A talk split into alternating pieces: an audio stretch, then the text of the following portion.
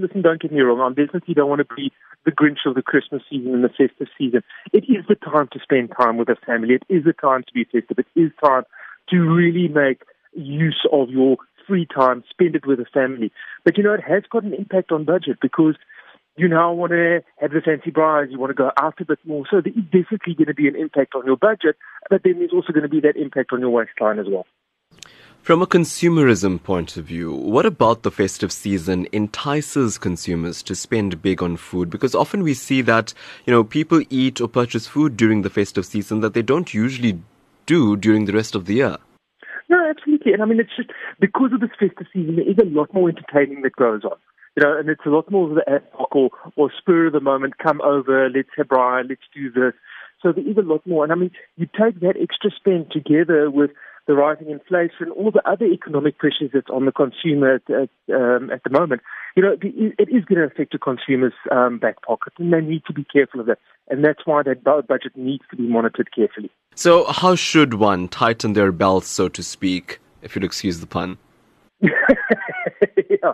So listen, uh, as I said, is I don't want to be the Grinch person, but there's a couple of things that they can do. You know, first of all, I'm I'm a big fan of having a properly a proper plan and a proper budget. So you know, see how much you can comfortably afford on, without going into any sort of short-term debt, how much you can afford on entertainment and um, groceries and food, and then working within that.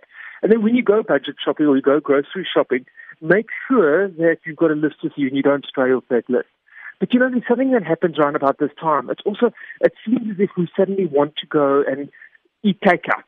Or, you know, it's very easy to phone and have a pizza delivered.